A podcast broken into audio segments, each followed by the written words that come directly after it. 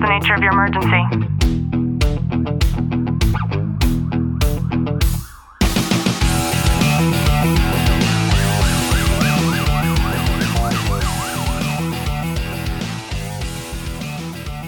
Welcome back to the Tactical Living Podcast. I'm your host, Ashlie Walton, joined by Detective Walton. Clint, how are you? I'm good. In today's episode, we're going to be talking about navigating the paradox, law enforcement, and the customer service dynamic. So just sit back, relax, and enjoy today's content. I heard an attorney talking about this, and it was one of those videos where a critical incident happens and an attorney um, kind of does like a duet view of the incident and he does a play by play of the things that were within legal bounds, without legal bounds, and then an explanation of the law, which I find very educational um, when I have time to watch stuff like that. And this attorney was talking about how most cops are not people, pe- people persons, people persons, not people, people. And yet they sign up for one of the highest levels of customer service. And I was like, wow, that is a really great way of putting this. I've never heard anybody articulate it that way before.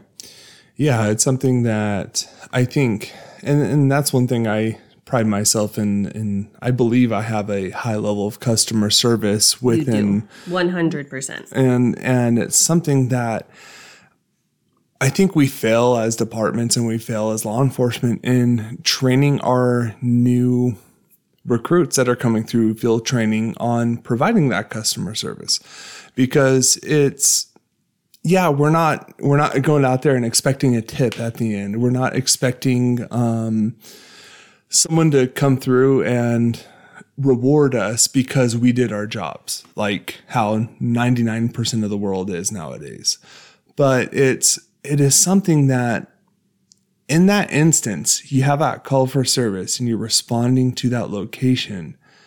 Whether you're speaking with the victim, the witnesses, or the suspect, there is a level of customer service that you, you're going to need to perform. And you need to understand like you're not going to one let people walk all over you but you need to provide them that service because even though to you that petty theft incident that you just show up to a, a store is is minute in comparison to going to a shooting right? But to them in that moment it is a very important incident and it's a very traumatic incident for anybody I really like that you brought up that point because when we think of the word customer, the words customer service, we usually relate that to retail service, the restaurant industry.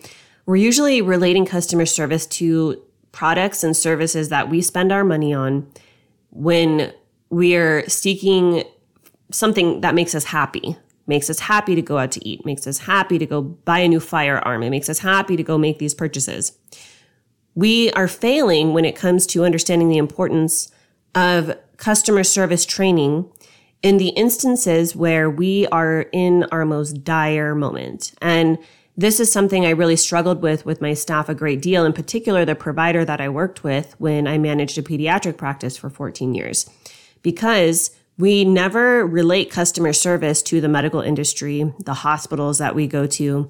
And not to knock doctors and nursing staff and things like that, but I have experienced some of the worst customer service in in the professions where I needed good customer service the most.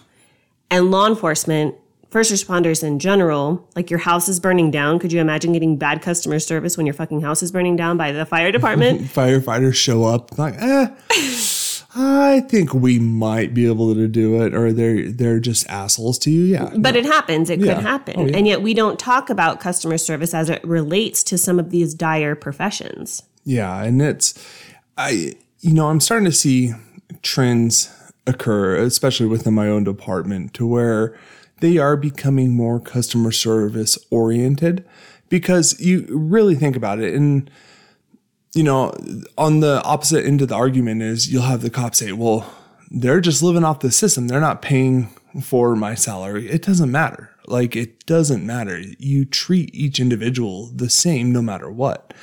And I think we we do fail in that. And and with my department, there is the the current trends of let's communicate with people. Actually do what you can to support them in their time of need. And and that shouldn't be just a customer service thing. This should be a humankind thing. Like we want to look out for one another. And you are their superhero in that moment. So show that to them.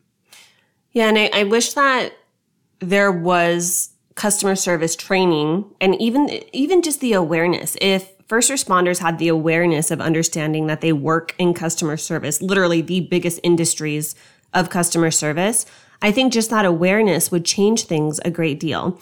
And we, what is the thing that comes up uh, the most when we hear like customer service? It's usually the customer is always right. And of course, that's not going to be the same type of dynamics in this situation. And I think that's where the dissonance is. Yeah. And, and I think you know, we struggle in law enforcement. You look at everybody as a bad guy, as a threat, and and because that's ingrained in you, that's in, that's trained into us from a very early age. I think we need to learn to adapt that and be cognizant of those threats, be aware of it, but also be able to provide that level of customer service on a kind of a, a curve scale to where you know okay, like let me treat this person, treat everybody with respect, but let me give this person a little bit more of my attention. Let me listen to them for five minutes. Because most of the time, if you just listen to somebody for five minutes and act on what you can act on, not give excuses, just act on it, it'll change perception on everything.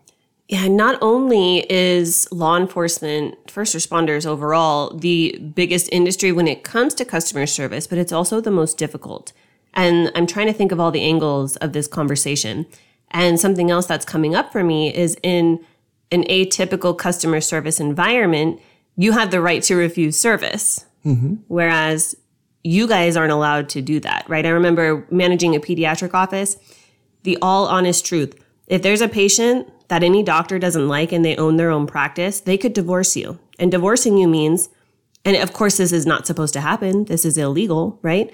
But the, every single doctor that I have known in our area, they will send the patient a letter. They don't have to tell you why they're going to divorce you. Instead, they let these patients become very upset and call the staff and cuss them out, and the doctor will never talk to them again. So the doctor puts that on the staff. And then the doctor will put a little note in their file making sure that we never schedule that patient again. And then the doctor will go against HIPAA guidelines and they will tell all of their other doctors. So let's say this is a pediatrician I'm talking about. They will tell all of the other pediatricians in our area, this patient came in. This is how the mother is. This is why I divorced her. And then guess what? That other pediatrician, they're going to create a, a fake dummy account if that patient is not already in their system. And they're going to put a very comparable note inside of that system so that they too don't schedule that patient because they don't want to have to deal with them. You're not allowed to go around the law and, and do those types of shady things. No, and and that's why I think it within the in within the realm of first responders, like you're stuck. You're no matter what, you have to respond to it. You can show up and be like, "Nope, I'm you're rude to me. I'm not going to provide you a service today." like it doesn't work that way. Yeah, you can't put a note on someone's address. Like yeah, exactly, and it's it's something you know you're cognizant of, you're aware of, but most of the time, and, and I think we fail at this as law enforcement too, is most of the time we have to remember that this person just went through a bad incident and they're venting, they're upset, they're they're frustrated at any given time or it, at the incident in itself. They're not necessarily pissed off at you as an individual. They're pissed off at the situation. Give them that time give them a few minutes. And yeah, we're busy. We have a lot going on, but give them a few minutes to let them vent to you.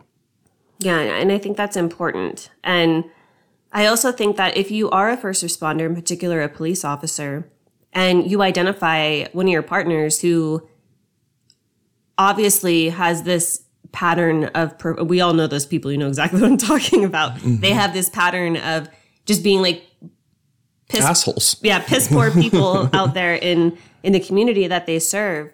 You know, having a candid conversation, even if it's an open conversation that you're having with somebody else and you know that person can hear about this realization or this this understanding of how your profession is customer service and and what it means to you and how you navigate through some of the difficulties of it. I think that's important. It is. And, and, you know, we confuse customer service with just being nice to everybody and to give them their way. And, and that's not the case at all.